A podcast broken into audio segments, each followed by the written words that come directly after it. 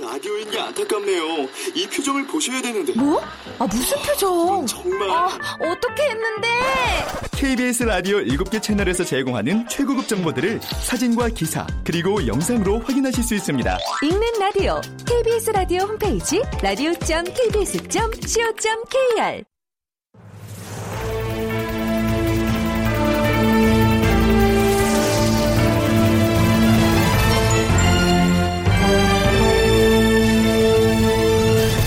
다큐멘터리 역사를 찾아서.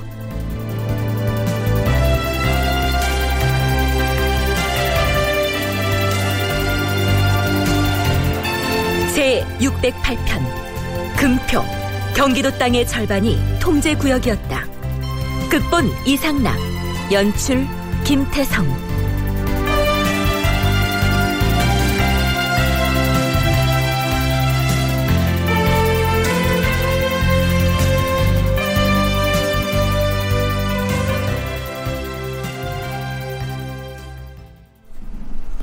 여러분 안녕하십니까? 역사를 찾아서의 김석환입니다. 서기 1504년 8월 7일치의 연산군 일기를 들춰보면 금표와 관련된 기사가 세 건이나 올라 있습니다. 왕이 영서역의 역자인 우질동과 그 일행을 의금부에 가두도록 하였다. 이자들에게 왜 죄를 내리는지 아는가? 금표 안으로 함부로 들어왔기 때문이야. 대저 어떤 법이든 시행 초기에는 준엄한 듯 하여도 세월이 지나면 해이해지기 마련인데 하물며 금표 지역의 통행을 금하는 법은 이제 막 새로 세웠는데도 사람들이 문득문득 이것을 범하고 있다. 이들은 능상의 죄를 범한 것이니 마땅히 머리를 베어 거리에 달아 여러 사람들을 경계해야 할 것이다. 우질동과 금무리를 처형하라! 여기에 나오는 영서역은 지금의 경기도 양주에 있었던 역참이고요. 우질동이 그 역의 역자라고 했습니다. 요즘으로 치면 영무원이죠. 그들은 모르고 그랬든 알고도 어겼든 어명으로 출입 금지 표식이 있는 구역 안으로 들어갔다가 졸지에 극형을 당한 셈이죠. 같은 날 왕은 한성부와 공조의 당상관 그리고 경기감사 등을 불러서 금표의 도면을 보여주었다. 가까이 와서 도면을 보라. 예, 주상 전하.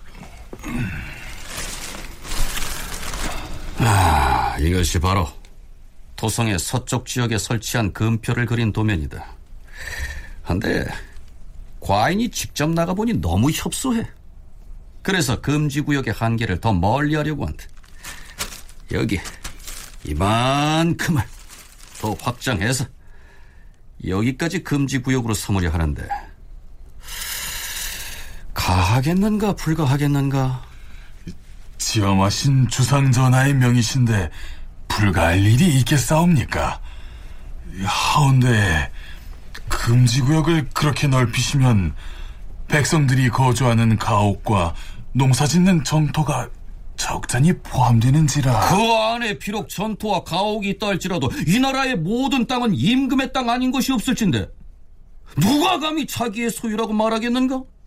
그리고 장경릉을 소호하는 군사들의 주둔지 역시 금표 안에 들어가게 되옵니다. 허허 능을 지키는 수호군을 한계 밖으로 나가 살게 하면 될 것이 아닌가?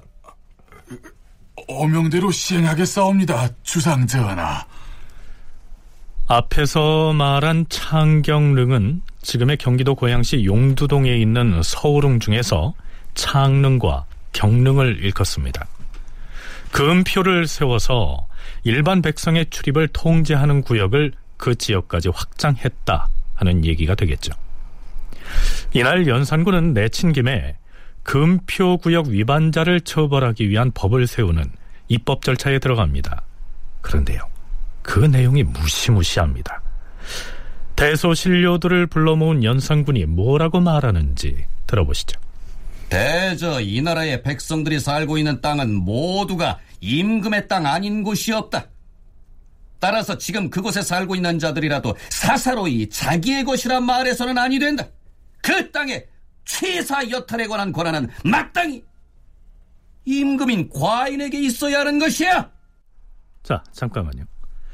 지금 연산군이 한 얘기는 그 논리가 매우 억지스럽게 들립니다. 그런데 아주 근거 없는 말은 아닙니다. 우선 진주교대 윤정 교수의 얘기 들어보시죠. 임진강과 경기 북부 지역을 전부 아우르고 수원부까지도 반 정도까지 남하하고 있는 음, 형태의 금표를 전체를 설치합니다. 그러니까 경기도의 반 이- 이상 되는 지역에 금표를 설치해서 이것은 왕의 땅이다. 명분은 전통적으로 사용한 왕토 사상을 활용합니다. 보천하의 막비 왕토다. 왕의 땅이 아닌 것이 없다 라고 얘기를 하고 있는데 이거는 과연 소유권 자체를 왕이 기존에 갖고 있어서 했던 말들은 아니거든요. 원래 이것은 조세 분정의 근거가 되는 모든 것이 왕의 땅이다라는 의례적인 표현인데 중국 고전에 있는 이런 말들을 가져다가 아, 왕의 땅이기 때문에 금표를 세워서 전부 왕이 관리한다라는 논리를 만들어내게 됩니다. 백성이 살고 있는 모든 땅은 임금의 땅 아닌 것이 없다. 하는 의미의 보천지하 막비왕토란 말은 본래 중국 고전에서 유래한 말입니다. 이것을 왕토 사상이라고 일컫죠. 하지만 이 말은 따라서 임금은 모든 백성들로부터 세금을 징수할 권리가 있다 하는 조세를 나누어서 정하는 근거 논리로 거론될 뿐 지극히 의례적이고 선언적인 말인데요. 연산군은 이 말에 기대서 국왕 개인의 사냥이나 유희를 위해서는 백성들의 가옥이나 전답을 마구 빼앗아도 좋다 하는 논리를 만들어내고 있는 것이죠. 자, 연산군의 얘기는 다시 이렇게 이어집니다. 지금 금표를 세워서 금지 구역을 정한 것은 도성과 가까운 지역에서 군사를 훈련시키고 사냥을 하려는 것이다. 물론 그 안에 농사를 지으며 살고 있는 소민들이 혹 과인을 원망할 터이나 지금이 어느 때인가? 풍속을 크게 개혁시키고자 하는 때가 아닌가? 임금을 능멸하는 능상지풍을 고치려고 바야흐로 금령을 시행하는 것인데 요즘 불평 불만을 글로 써서 투서를 하는 자들이 있다. 이것이야말로 임금을 능멸하는 것이니 어찌 용서할 수 있겠는가? 무릇 죄인에게 내리는 죄 중에는 장 100의 죄가 있고 장 100 이상의 죄도 있으며 또한 극형의 처할 죄도 있는데 임금이 세운 금표를 침범한 자들에겐 어떤 죄를 내려야 하겠는지 말해보라.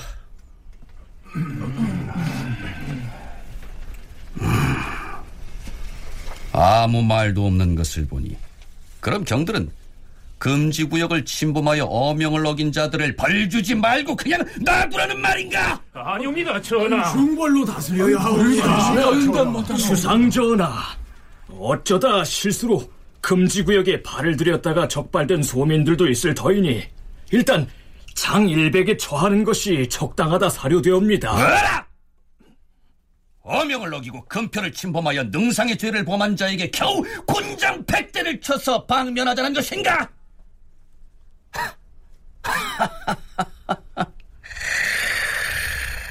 과인은 경들에게 실망했도다.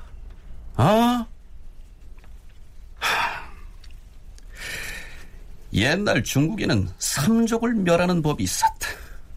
만약 금표를 어긴 자들을 이 법으로 다스린다면 한 집안의 형제나 숙질이 서로 경계하여 형이 착하지 못하면 아우가지를 책하고 아저씨가 착하지 못하면 조카가 경계하고 이렇게 서로가 힘쓰게 되면 풍속이 거의 바로 잡아지게 될 것이 아니겠는가?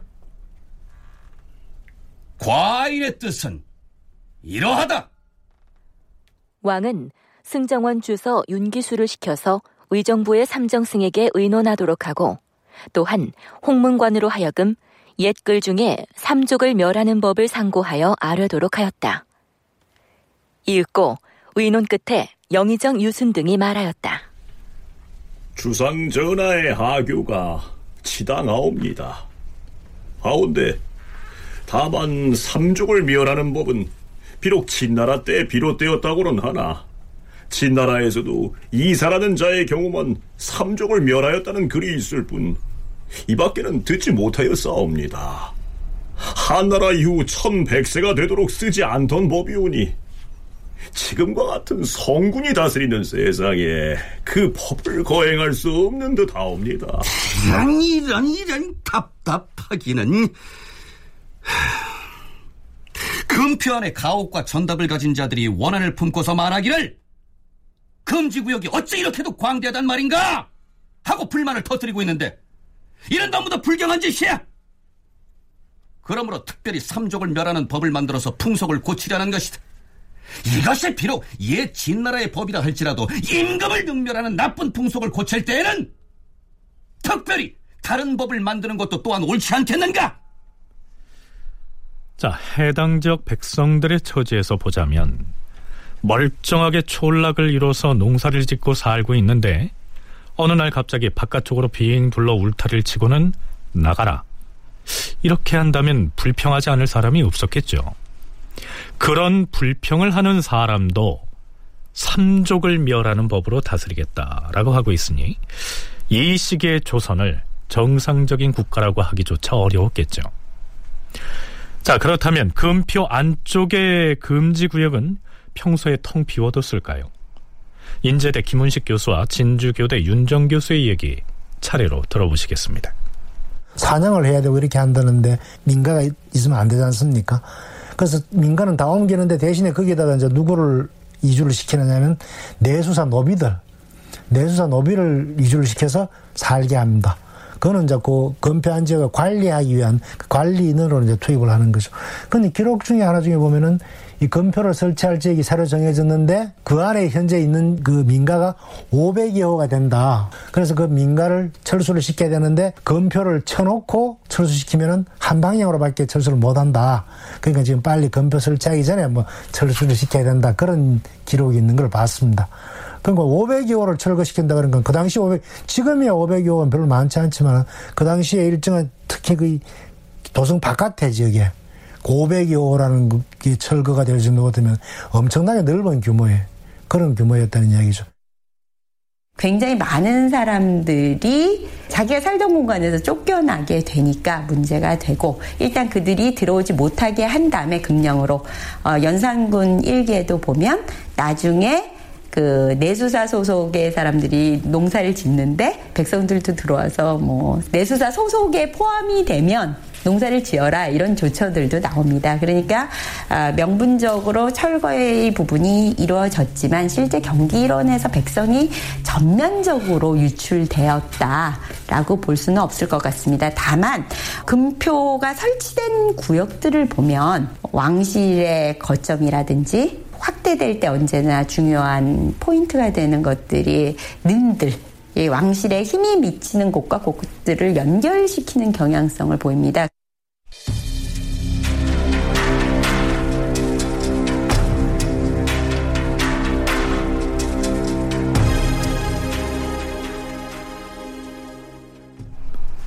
자, 그럼 이제부터는 연산군 시기의 이른바 금표 정책을 그 연원부터 차근차근 짚어보기로 하겠습니다.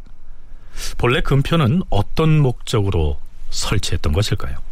이 정책은 산에서 잘못돼서 농사를 화전처럼 짓거나 혹은 채취를 하러 갔다가 그 당시에는 주로 나무를 베서 어, 숯을 만들어서 부를 때는 연료로 사용을 하게 되는데 이 과정에서 부를 때다가 잘못해서 산에다가 불을 놓게 되면 도성이 화재에 노출될 수 있습니다. 특히 도성 안에서도 이런 금령이라고 연산군은 표현하던데요.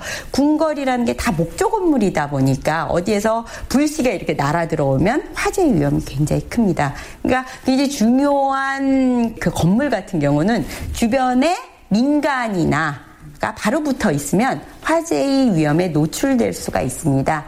이 때문에 금표를 두어서 일단 자빈의 출입을 금지하는 이런 제도들이 있는데요. 금표는 글자 그대로 출입을 금지한다는 것을 알리는 표식입니다. 금표를 세워서 출입을 통제하는 이 금표 정책의 일차적인 목적은 화재를 예방하기 위한 것이었다 하는 것이 윤정 교수의 설명입니다. 하지만 금표 정책의 목적이 화재 예방에만 있는 건 아니었습니다. 김은식 교수의 얘기입니다. 금표를 만드는 이유는 두 가지입니다. 하나는 특정한 지역의 산림 보호를 위해서. 예컨대 조선시대 같은 경우는 그 조선 도성을 둘러싼 사산 그 네 개 산 있지 않습니까? 그 산을 보호하기 위해서 그 지역에 출입 금지를 시키는 이 금표라는 게 그 지역 출입 금지를 나타내는 표니까 그래서 그렇게 하기도 하고 꼭 도성의 산이 아니더라도 어떤 특정한 지역에 우리나라는 주로 이 소나무를 보호하기 위해서 그렇게 한다 그럽니다. 목조로 쓰이니까 그래서 그 특정 지역의 소나무 보호를 위해서 이 금송 정책이라고 그러기도 하는데 그러기 위해서 금표를 세우기도 하고 또 하나는 사냥터 그 일정한 지역을 민, 그 사람들을 못 살게 해서 그 지역을 말들이 달릴 수 있는 사냥터로 확보하는 거죠. 조선의 도성을 둘러싼 사산, 즉 네 개의 산은 곧 북쪽의 북악산, 동쪽의 낙산, 서쪽의 인왕산, 남쪽의 남산을 말합니다. 이 산들의 삼림을 보호하기 위해서 예전부터 금표를 세웠다 하는 얘기죠. 물론 금표 안의 구역에서 군사 훈련도 이루어졌겠죠. 자, 김은식 교수가 말미에 사냥터의 확보를 위해서 금표를 세우기도 했다 하는 얘기를 했는데요. 연산군의 경우에는 금표의 설치 목적이 바로 사냥과 유희에 있었던 것입니다. 연산군 일기에서 금표를 처음 언급한 것이 연산 10년 8월 6일의 기사입니다. 왕이 도성문을 열게 하였다. 이계동, 민효증 등이 세기를 답사하여 정하였다. 가린원으로부터 창경릉 남쪽을 빙둘러 행주의 길과 합하여 금표를 세우고 북쪽은 다련으로부터 성까지의 거리가 3, 40리인데 산 언덕이 끊어진 곳에는 모두 목책을 설치하고 그 안에 인가를 모두 철거시켰으며 농지 역시 모두 경작을 금하였다. 경기도 고양의 향토사학자에 의하면 여기에 나오는 지명들을 연결해서 그 구역을 어림해 보면 출입금지 구역이 현재 고양시 면적의 3분의 1에 해당한다고 합니다. 하지만 이것은 어디까지나 초기의 면적이고요. 이후에 시일이 지날수록 이 금표 구역은 점점 확장됩니다.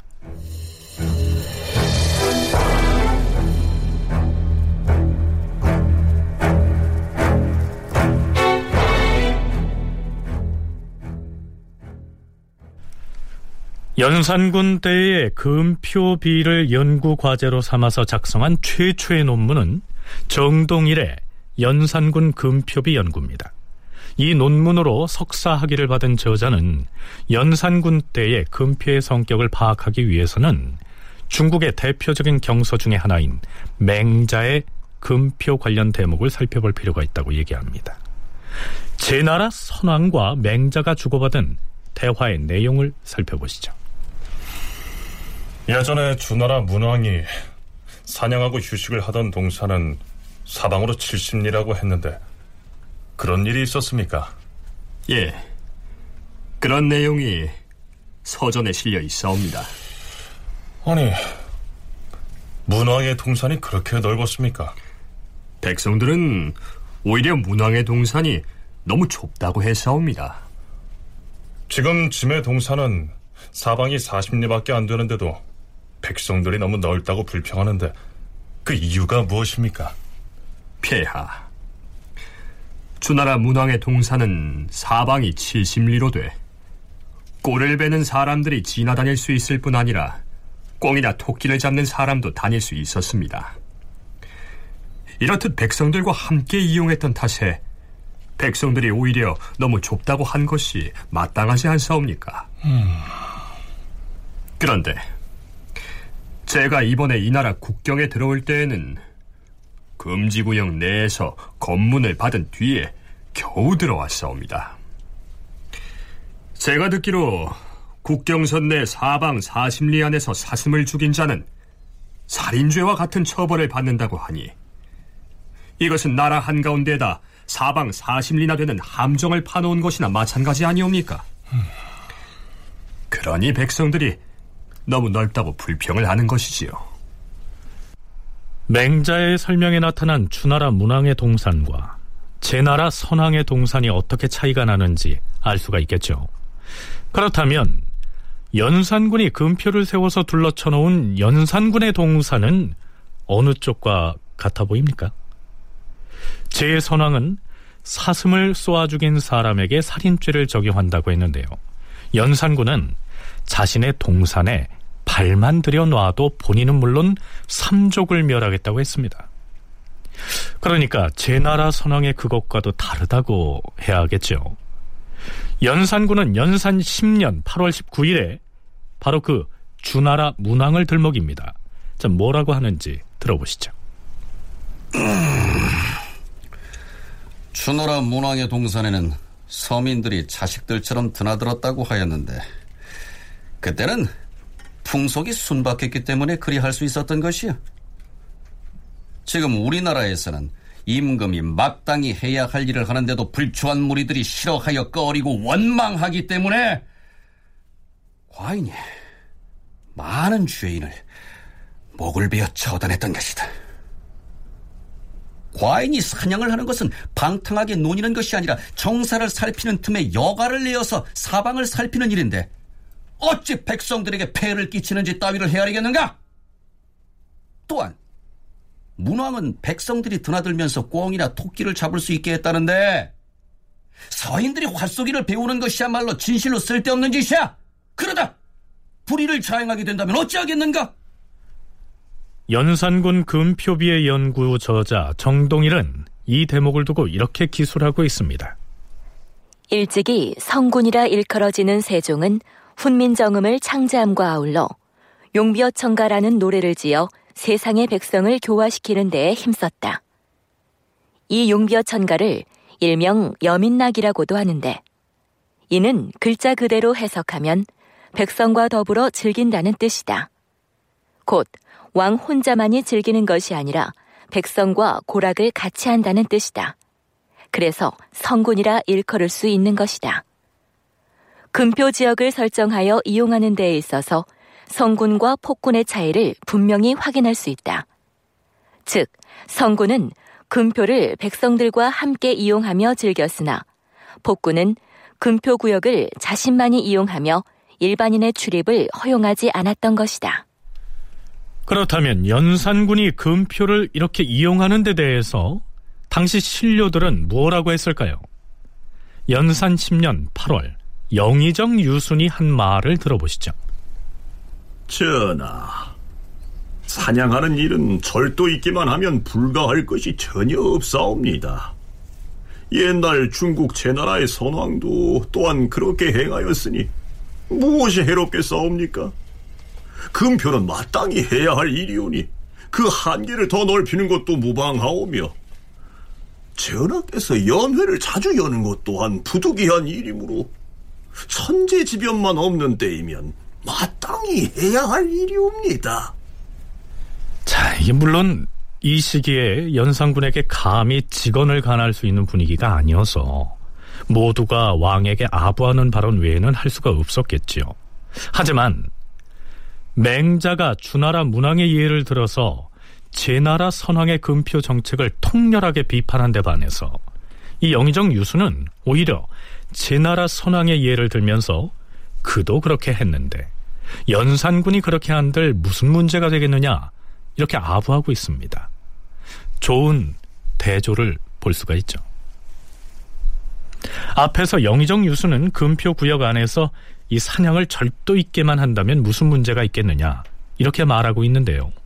그렇다면 연산군은 백성의 출입을 엄격하게 금해놓고서 그 지역에서 절도 있게 사냥만 했을까요?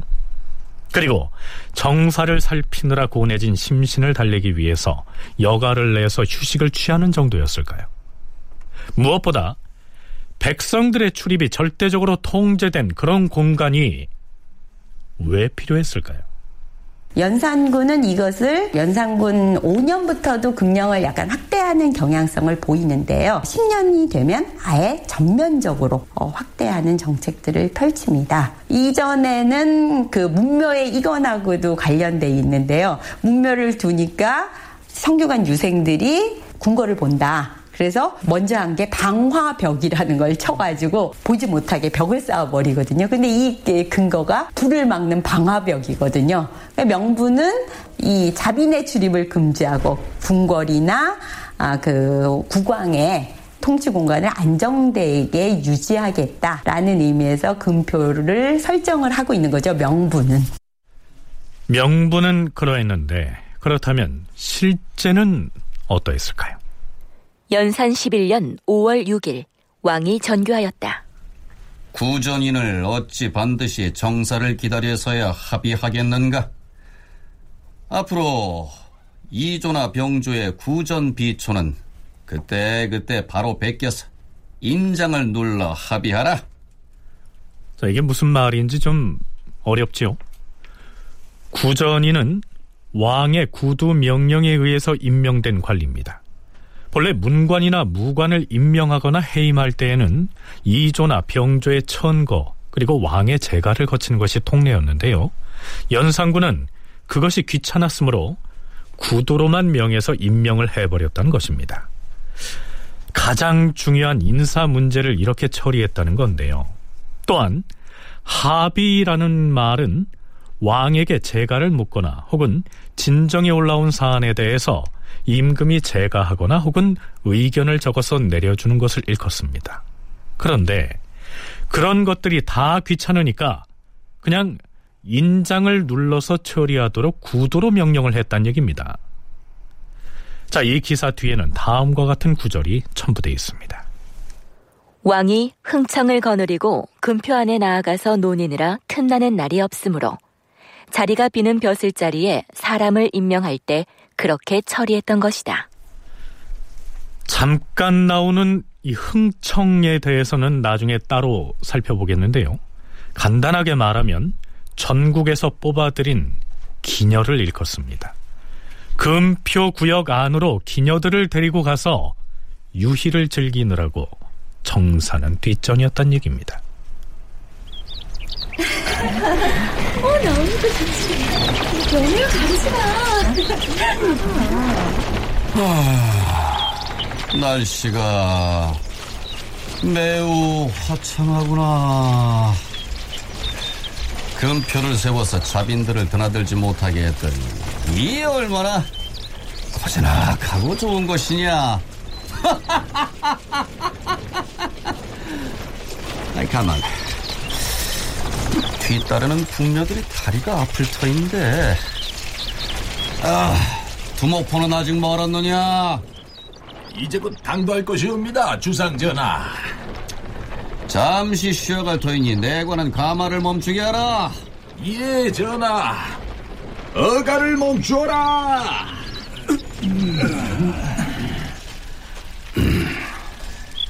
내관은 가까이 오라. 예. 예, 주상 전하. 음. 오늘 과인의 행차를 수정한 궁녀들의 명부를 가져오라. 예, 여기 있사옵니다. 음, 어디 보자. 어, 어, 어, 어. 여기. 이 아이를 불러서 저쪽으로 데리고 오라. 예, 주상 전하. 자, 뭘 하려는 것일까요? 지금 연산군은 두모포에 행차하는 길인데요. 두모포는 지금의 성동구 옥수동에 있던 나루터입니다. 이때는 연산군이 왕위에서 쫓겨나기 한 달 보름쯤 전입니다. 실록에는 이렇게 기록돼 있죠. 이날 왕이 금표 구역 안으로 나 있는 길을 따라서 두모포에 놀이하러 갈 때 궁녀 천여 명이 뒤따랐는데 왕이 길가에서 한 궁녀와 간음하였다.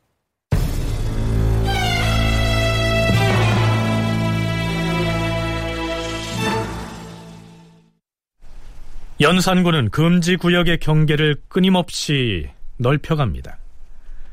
그 단계 단계를 모두 소개하기는 좀 어려울 것 같은데요. 연산 10년 10월까지 금표 구역으로 설정된 내용을 소개하자면 이렇습니다. 연산 10년 10월 25일 우찬성 이계동 경기관찰사 안윤덕, 승지 윤순 등이 금표에 직접 가서 살펴보고 온 다음 도면을 만들어 왕에게 올리며 아뢰었다. 이것이 금표 구역 현지를 답사하고 나서 새로 만든 도면이라는 말인가? 예, 주상 전하.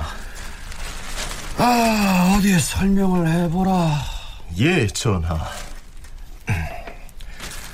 여기 호명산 술당리로부터 장령을 따라 귀암에 이르기까지는 토성을 쌓되 그 높이를 열척으로 하고 성 밖에는 구덩이를 파되 넓이와 깊이를 각각 세 척으로 하며 귀암 선앙당 산고개로부터 음, 여기 오희연까지는 금표를 세우고 이쪽 걸석현에 토성을 쌓게 될 것이옵니다.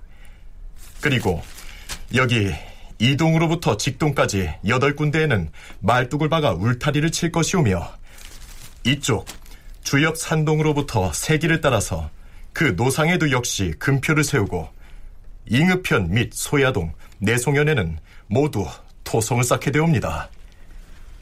또한 여기 마산현과 길점, 괴라리현, 추현 등의 고갯길은 모두 막아버리고 또한 함정원에서 시작하여 여기 웅주현과 묘적사동의 동구박 그리고 문신각동을 지나 평구역 북쪽 길 위까지는 역시 금표를 세우게 되옵니다. 이 금표 구역은 별도로 군사를 배치하여 지키게 하면 스스로 범에 들어오는 자가 없게 될 것이옵니다. 음, 알겠느니라. 그리하라. 실록에 나오는 상당수의 지명이 예드림이어서 이야기가 좀 어려울 텐데요. 여기에서 말하고 있는 금표의 영역이 대체로 어느 어느 지역인지 연산군 금표비 연구의 저자인 사학자 정동일의 논문 일부를 인용하겠습니다. 현재의 행정구역으로 본다면 서울과 그 주변에 위치한 고양, 양주, 광주, 파주, 포천의 안쪽 지역이 금표에 포함된 것이다. 연산군 11년에도 왕은 이 금표를 더욱 확장합니다. 경기 지역의 서면으로 백리까지 금표를 확장하라. 그리하여 금표 안에 든 지역을 보면 동북으로는 광주, 양주, 포천, 영평까지이며 서남쪽으로 파주, 고양, 양천, 과천, 통진, 김포 등이 포함되었다. 그리고 새로이 금표 구역으로 포함된 지역의 백성들을 모두 내쫓고 그 대신 왕실 직속인 내수사의 노비들을 옮겨 채우게 하였다. 연산 12년에는 지금의 인천 부평 역시 금표 구역에 포함됨으로써 경기도의 절반 이상의 땅이 백성들이 출입을 할 수 없는 땅이 된 것으로 나타납니다. 금표를 세우는 목적이 국정 운영을 위해서 뭐 산림 보호라든지 그다음에 군사 올리는 이게 아니고 자기 개인적인 유흥을 위해서 금표를 세우고 이 금표를 세운 지역이 엄청나게 넓어진 것 같고 정확하게 그 면적을 따질 수는 없습니다만 하여튼 금표와 관련된 그 지역들을 살펴보면은 뭐 그 경기도의 절반 정도에 이른다고 할 정도로 그런 정도로 이 금표를 세웠고 그렇게 세우다 보니까 이 사람들이 통행하는 것 자체도 그 금표를 세움으로써 통행 자체 불편을 초래하게 되는 그런 결과를 초래하는 거죠. 아마 최근에 이 연산군 때 세워진 금표의 실물이 하나 발견이 된 모양입니다. 금표가 보통 화강하면 이 돌에다 새기는 거죠. 말이 나온 김에 그렇다면 일반 백성의 출입을 통제하는 금지 구역은 어떻게 경계 표시를 했을 것인지 알아볼까요? 일단 금지 구역으로 설정이 되면 그곳으로 통하는 길목에다가 돌을 깎아서 만든 금표 비를 세웠겠죠. 하지만 6, 70년대에 산림보호를 위해서 입산금지라고 하는 팻말을 세워놔도 사람들은 다른 경로로 산에 드나들었듯이 비석만 세워서 출입을 막을 수는 없었겠죠. 자연적인 경계가 있을 수도 있겠고요. 자연적인 경계가 없고 사람이 출입하기 쉬운 장소 같으면 거기다가 뭐 울타리를, 가시 울타리를 세운다든지 아니면 목책을 세운다든지 심지어는 도성 안에도 이 건표를 세우는 경우가 있는데 도성 안에 건표 세울 때는 거기다 아예 담장을 치는 모양입니다. 그러니까 연산군 같은 경우 그 행차할 때 그 행차의 목적 자체가 별로 그렇게 좋지를 않겠죠.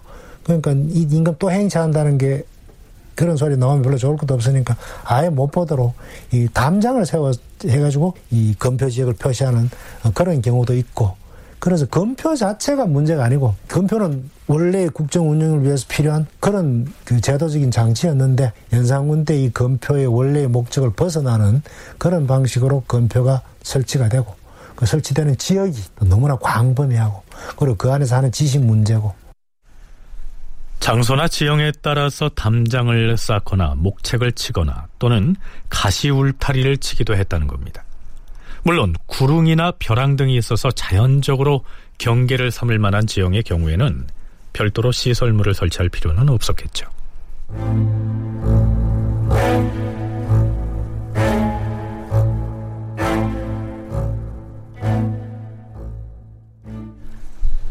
자, 이번엔 문제의 금표 비, 즉 출입을 금한다는 돌비석 표식에 대해서 알아보죠.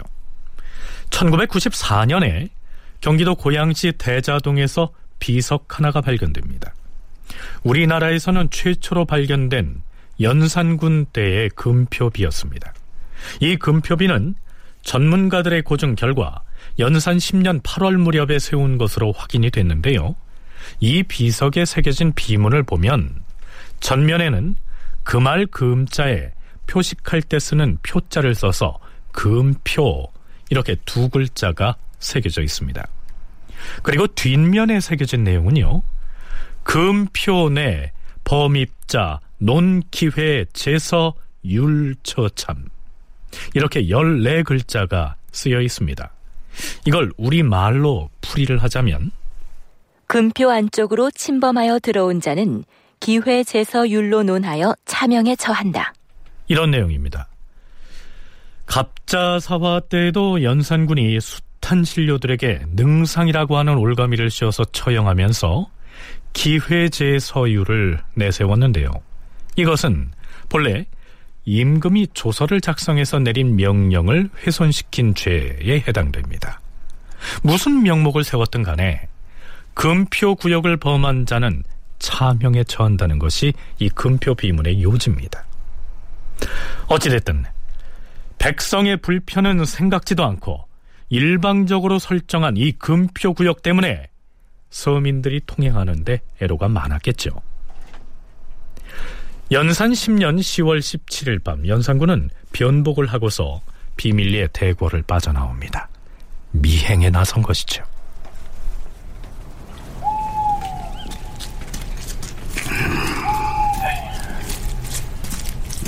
전하, 야심한 시각에 너무 멀리 나오셨사옵니다. 미행에 나선 지 얼마나 되었다고 그러느냐? 좀 더 가보지. 아, 동소문을 나선 지가 오래되었사옵니다. 이제 그만 황궁하시옵소서. 환궁이라니 말 조심하거라. 여긴 금표 구역이라 아무도 듣는 사람이 없을 것이옵니다. 아, 참, 그렇구나. 예. 아, 음. 이, 이게 지금 무슨 소리냐? 이 밤에 어디서 소울음 소리가? 전하, 저쪽을 보시옵소서. 어, 저기 두 사람이 각각 소를 타고 저기 양주 쪽으로 가고 있사옵니다. 뭐라? 대체 어떤 놈들이 무엄하게도 태연자역 금표구역을 범하고 있다는 말이냐? 본래 저 길이 양주로 통하는 지름길이었사옵니다. 그놈아! 지금 무슨 소리를 하는 것이냐? 당장 달려가서 저자들을 잡아오라! 아니되옵니다, 전하. 전하께서는 지금 변복을 하고 미행 중이시옵니다. 더군다나 저들은 화를 메고 있지 않사옵니까? 당장 환공할 것이냐, 땅사라! 밤에 왕이 미행을 나갔는데 동소문 밖에서 소를 탄 두 사람이 활과 화살을 지니고 망태를 맨 채 근표 구역을 통하여 양주 쪽으로 가는 것을 보았다. 왕이 환궁하여 전교하였다. 내금이 군사 10명, 겸사복 5명, 선전관 1명, 금분왕관 1명을 당장 양주로 보내라! 가서! 금표 구역을 침입한 자들을 당장 잡아오라! 그리고 그자가 필시 양주 사람일터. 양주 목사도 함께 잡아오라. 아니야, 아니야, 아니야, 아니야. 금표 구역 규차를 잘못한 죄를 물을 것이니 경기 관찰사도 잡아다 국문하라. 예, 주상 전하. 그리고 미행을 나가서 살펴보니 아직도 금표와 너무 가까운 곳에 인가들이 있으니 이것이 문제야. 동대문과 수구문은 닫아 걸고 한강에는 배를 한 척도 띄우지 못하게 하고 그곳으로 통하는 입구에 모두 금표를 세우라. 다음 날 의정부의 정승들이 이 금표와 관련해서 연산군에게 다른 의견을 표명합니다. 주상 전하, 금표 구역을 확장하라는 명을 받고 논의한 바 이번에 살구지를 금표에 넣으라 하시었사온데 다시 한번 상고하시기를 청하옵니다. 뭐라? 살구지를 금표에서 제외하라 하였는가? 예, 전하.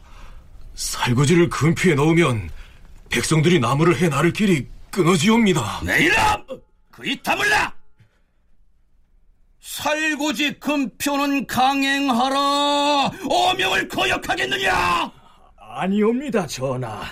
살고지에 금표를 세우게 되면 팔도로 행차하는 사람들이 너무 멀리 돌아가게 되어서 어려움이 있사오나 전하의 뜻이 이러하시니 또한 불가할 것이 없사옵니다.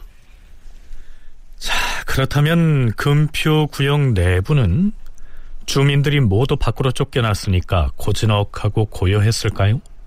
실상은 그렇지도 않았습니다. 왕이 내수사의 종들을 나누어서 금표 구역 속에 살게 하고 그 종들에게 장정 10명씩을 붙여주면서 안에 들어가 살 사람을 모집하였는데 공노비와 산호비를 구분하지 않고 모두 몰려가게 되었다. 또한 사대부의 노비들까지 앞을 다투어 투입하고 보니 불량한 자들이 때를 지어서 근표 밖에서 도둑질을 하다가 근표 안으로 달아나는 등 백일하의 공공연히 약탈을 감행하니 근표 구역이 모두 도둑의 소굴이 되었다.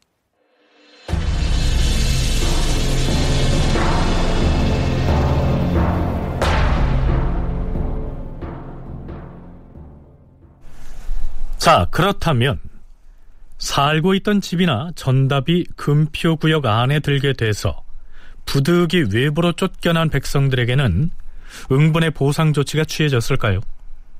다른 곳에 집을 지을 비용을 보전해 준다거나 혹은 농사를 지을 수 있는 대토를 마련해 줬어야 할 것 같은데요. 왕실 종친인 월산 대군이 경기도 고향에 살고 있었습니다. 마침 그 집에 금표 구역이 들어갔던 모양입니다. 연산군 10년 9월 10일 호조에서 이렇게 보고합니다. 주상 전하, 고향에 있는 월산 대군의 집은 시가가 면포 2,750필에 주나옵니다. 알겠느니라. 사섬시의 면포로서 집값을 지불하도록 하라. 월산대군이라고 하면 비중 있는 왕실의 종친이니까 아마도 그 가옥도 번듯한 저택이었겠죠. 그래서 넉넉하게 보상을 해줬을 겁니다. 이와 더불어서 연산군이 총애했던 후궁 장록수의 집도 충분히 보상을 해준 것으로 기록돼 있습니다. 그런가 하면 연산 10년 9월 10일치의 실록에는 이런 기사도 나오죠. 동북 방면에 광주, 양주, 포천, 영평으로부터 서남으로 파주, 고양, 양천, 금천, 과천, 통진, 김포 등에 이르는 땅에서 주민 500여 호를 모조리 내보내고 내수사의 노비들을 옮겨서 채웠다. 그 네 모퉁이에 금표를 세우고 함부로 들어가는 자는 사형에 처하니 나무꾼들과 목동들이 다니던 길이 끊겨버렸다. 그렇다면 집도 토지도 다 버리고 떠나야 했던 그 500여 호의 주민들은 무슨 보상을 받았을까요? 윤정 교수는 어떠한 방식으로든 일정 부분 보상이 따랐을 것이란 견해를 밝힙니다. 일반적으로 국가가 집을 철거하면 대개의 경우 어떤 형태로든 시가에 따른 보상을 해줍니다. 이 시가가 얼마나 정당하느냐는 논란이 있을 수 있지만 그냥 뺏을 수만은 없습니다. 왜냐하면 그들이 이전을 시켜줘야 어딘가 이전할 수 있는 공간을 만들어 줘야 이전을 할 수 있어서 공사를 유지할 수 있을 뿐더러 이전을 하게 하려면 돈이 좀 있어야 움직일 수 있기 때문에 아주 작은 필요 경비라도 비용이라도 주지 않을 수 없습니다. 아, 장녹수나 여러 사례에서 자기가 좋아하는 사람들한테는 돈을 주고 다른 사람은 울부짖는데도 뭐 돈을 잘 안 준 것처럼 서술돼 있지만 실제는 아마도 그 철거하는 대상지의 백성들의 집 같은 경우에는 일정한 보상이 마련됐을 거로 보입니다. 그런데 윤정 교수와는 달리 김은식 교수는 어쩌다가 실록에 한 번씩 나오는 보상 관련 기사는 특별한 경우의 기록이고 일반 백성의 경우 보상받지 못했을 가능성이 크다고 얘기합니다. 500여 같은 경우 그런 거는 일일이 다 보상해 주지는 않고 어느 지역으로 보내지 않았을까? 그 당시로 지금처럼 뭐 모든 땅에 다 주인이 있는 게 아니니까 어느 지역으로 가라면 그리고 집들이라는 것도 사실 민가가 굉장히 짓기 어려운 대규모의 그런 집들도 아닐 테고 그런 시기라면은 그 뭐 쫓아내면은 쫓겨가서 그 지역에서 다시 또 정착해서 살 수 있는 그런 상황으로 내몰리지 않았을까. 국가에서 뭐 건표 안에 들었다고 일일이 그에 값을 쳐서 뭐 합당한 대가를 지불해주고 그렇게는 하지 않았을 거다. 그렇게 한다면 폭군 소리는 안 들었지 않았을까 그런 생각을 하기도 합니다. 500여 호나 되는 주민을 집단 이주시킬 때 그 모두에게 보상을 해줄 재정 형편도 안 됐을 뿐더러 당시에는 뭐 여기저기 빈 땅이 많았을 터이므로 그냥 밖으로 내쫓으면 알아서 농사 짓고 살도록 방치하지 않았겠느냐 이런 얘기입니다. 또한 당시 서민들이 거주하던 집이라야 간단하게 짓고 허물 수 있는 허름한 초막이 대부분이었을 것이므로 집값을 쳐서 보상하고 말고 할 처지가 아니었을 수도 있습니다. 무엇보다 연산군이 일반 서민들에게 보상을 제대로 해주고 내보낼 그런 임금이었다면 뭐 애초에 자신의 사냥과 유의를 위해서 그처럼 무리하게 백성을 내몰면서 금표 구역까지 설정하지도 않았을 것이다.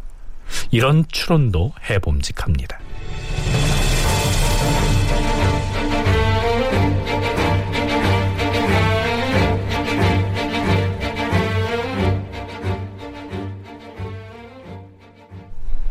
자, 이제 금표 구역을 설정했으면 그 안에 있는 가옥들을 철거하고 혹은 토성을 쌓거나 혹은 목책을 두르는 등 대대적인 역사가 이루어졌겠죠. 연산군 일기의 관련 기사들을 보면 역에 동원된 백성들의 실태가 참으로 처참합니다. 연산 10년 12월 13일 왕이 전교하였다. 도성 안에 있는 동쪽과 서쪽의 금표에는 담을 쌓지 말고 높고 튼튼한 성을 쌓되 그 높이와 넓이를 경복궁 둘레의 성과 똑같이 하라. 그리고 경복궁 서쪽의 가시 울타리는 궁성 서쪽 모퉁이로부터 인왕산 자락까지 걸쳐서 치도록 하고 또한 성 밖으로는 일찍이 목책을 치도록 명하였으나 뭐 그럴 것이 아니라 아예 담을 쌓도록 하라. 이때 토목의 역사를 크게 일으켰는데 해마다 쉬지 아니하고 서울과 외방의 백성들을 징발하여 그 역사를 시키니 줄이고 얼어 죽는 자가 끊어지지 않았고 공사를 감독하는 관리들은 대부분 탐욕스러워서 인부들의 재물을 가로채었으므로 원망하는 소리로 사방이 떠들썩하였다. 자, 그런가 하면 연산 11년 3월 6일 기사에는 이런 내용도 보입니다. 우승지 한순에게 명하여 성 쌓는 상황을 가서 살피게 하였다. 그때 명령은 엄하고 일은 고되어서 역에 징발된 군인 중에 죽은 자의 시체가 거리에 쌓였으며 여기저기에 굶어 죽어가는 사람들 또한 많았는데 길가에 사는 사람은 집 앞에 시체를 그냥 두면 처벌을 받게 되므로 그 죄에서 벗어나고자 죽어가는 사람들의 발을 묶어서 질질 끌어다 옮기니 성문 밖에 이르면 결국 다 죽었다. 자, 여기서 우리는 이 기록에 대해서 과연 정말로 그랬을까 하는 의심을 해보게 됩니다. 윤정, 김은식 두 전공 교수의 얘기를 이어서 들어보시겠습니다. 가장 만만한 방법이 군대를 동원하는 겁니다. 그리고 특히 서울에 올라와서 번상하도록 하는 제도를 갖고 있기 때문에 이런 대규모의 역사가 발발하면 군대를 동원해서 역사를 하도록 합니다. 아, 문묘를 이관하는데 800명의 군인을 동원했다는 기사가 연산군대에 있습니다.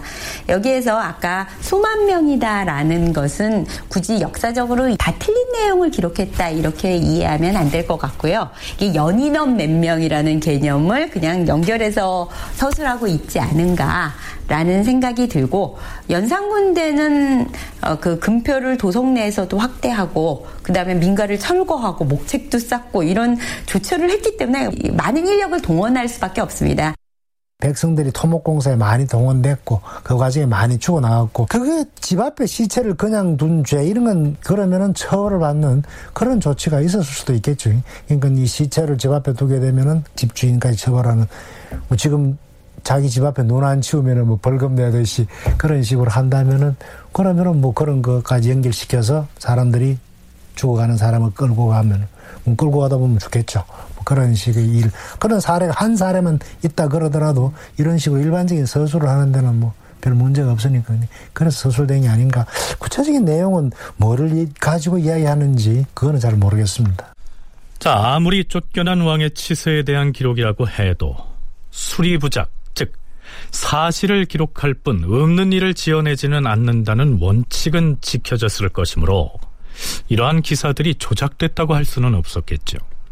물론 역에 동원된 백성들 중에서 사망자도 다수 나왔겠지만 집 앞에 시체가 쌓여 있으면 벌 받을 것이 두려워서 아직 목숨이 붙어 있는 사람을 끌어다가 내다 버렸다.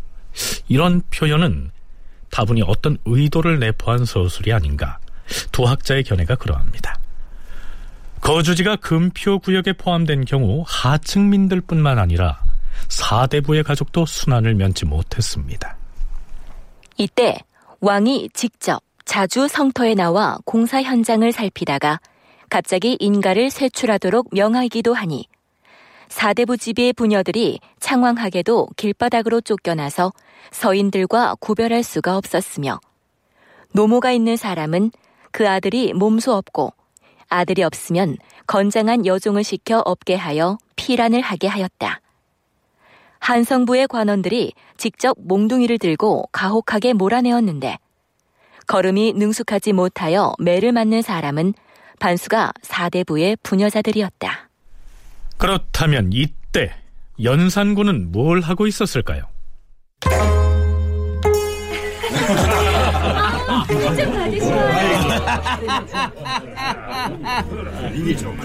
참으로 태평한 시절이로다.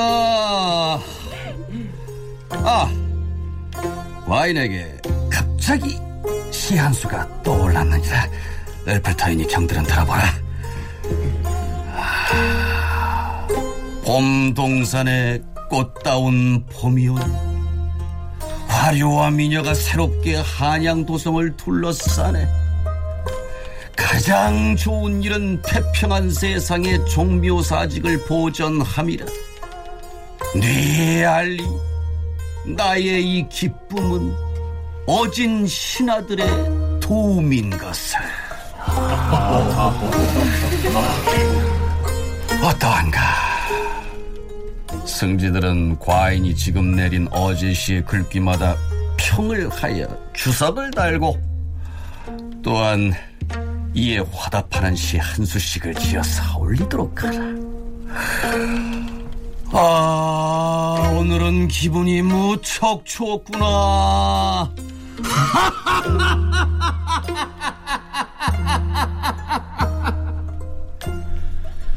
백성이 도탄에 빠져 있을 때가 폭군에게는 태평성대인가 봅니다. 다큐멘터리 역사를 찾아서 다음 주 이 시간에 계속하겠습니다.